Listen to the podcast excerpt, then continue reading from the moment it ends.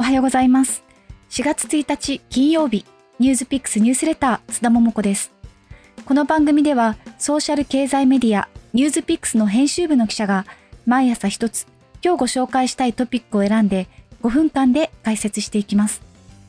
金曜日のテーマは、サイエンス。科学やテクノロジーにまつわるホットなトピックやその背景を噛み砕いてわかりやすくお伝えしていきます。ぜひ一日の中の隙間時間にお付き合いください。さて、今日から4月ですね。進学や就職などで新生活が始まる人も多いのではないでしょうか。新しい環境ってワクワクする反面、緊張することも多いですし、慣れるだけでも大変ですよね。私も2年前の4月1日に前職の新聞社からニュースピックスに転職したんですが、最初はいろいろ大変だったなと思い返したりしています。今日のテーマはサイコパスなんですが、皆さんサイコパスというとどういうイメージをお持ちですか？私が真っ先に思い浮かぶのは羊たちの沈黙という映画でアンソニー・ホップキンスが演じたハンニバル・レクター博士です。天才的な精神科医で、かつ猟奇殺人犯でもあるという人物ですね。ちなみに原作の小説もすごく面白いのでおすすめです。でもサイコパスの中でも猟奇殺人犯になってしまうのはごく特殊なケースで、一般にサイコパスだからといって犯罪者になるわけではないそうなんです。心理学でいうサイコパスはサイコパシーと呼ばれる心理的特徴を持つ人を指します。人口の数パーセント、つまり100人の中で3人から5人くらいの人が該当すると考えられています。そういった身近に存在するサイコパスの人々について、認知心理学と生理心理学を専門とする名古屋大学の大平秀樹教授への取材に基づきご紹介します。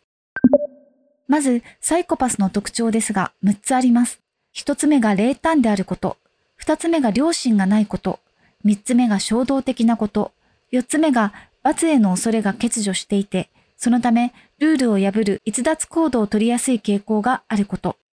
5つ目が利己的な行動をとること。6つ目が表面的にはいい人に見えることで優しそうとか頭が良いという印象を抱かれやすいそうです。一見バラバラな特徴に見えますが、それが一人の人の中で一緒に出てくるのはどうしてなのか。この謎が脳研究の発展とともに解明されつつあります。感情に関わる脳の機能がサイコパスの人では低下していて、感情的な判断や理解がうまくいかないために他の人と違う行動パターンをとるということが分かってきたんです。このような脳の違いが遺伝による生まれつきのものなのか、それとも後天的なものなのかというのははっきり分かっていませんが、おそらく両方が関係していると考えられています。大平教授らが行ったある心理学実験によると、サイコパス傾向のある人は不公平な提案でも利益があると判断すれば受け入れることが分かりました。普通、人は不公平な提案をされると怒りの感情が湧き起こりますが、サイコパスの人はそれがないんですね。実験中の脳内の活動を測定すると、実際に脳の中の感情を司る部位と利益を見積もる部位の活動が普通は連動しているはずなのに、サイコパス傾向の大きい人では連動していませんでした。つまり、普通の人は感情と利益の間で葛藤が起こるのに対して、サイコパスの人の場合は、そうした葛藤が生じていないと考えられるんです。利益にかなうのなら、ルールを犯すことも、他者を害することも躊躇なくやる。こういったサイコパスの特性が裏付けられる実験結果だったわけです。しかしちょっと考えてみますと、サイコパスのようにルールを守らない利己的な存在は社会にとって脅威になるので、本来なら淘汰され生き延びられないはずです。そうならなかった理由が冒頭で紹介した特徴の6つ目、表面的にはいい人に見えるというところです。サイコパスは裏切り者として検出されないようにいい人に見える振る舞いをするのだと考えられています。サイコパスの特徴はある種の職業に向いています。例えば、時には犠牲を伴うような非常に厳しい決断を下さないといけない企業経営者ですね。サイコパス的なリーダーなら犠牲を厭わずに決断することができます。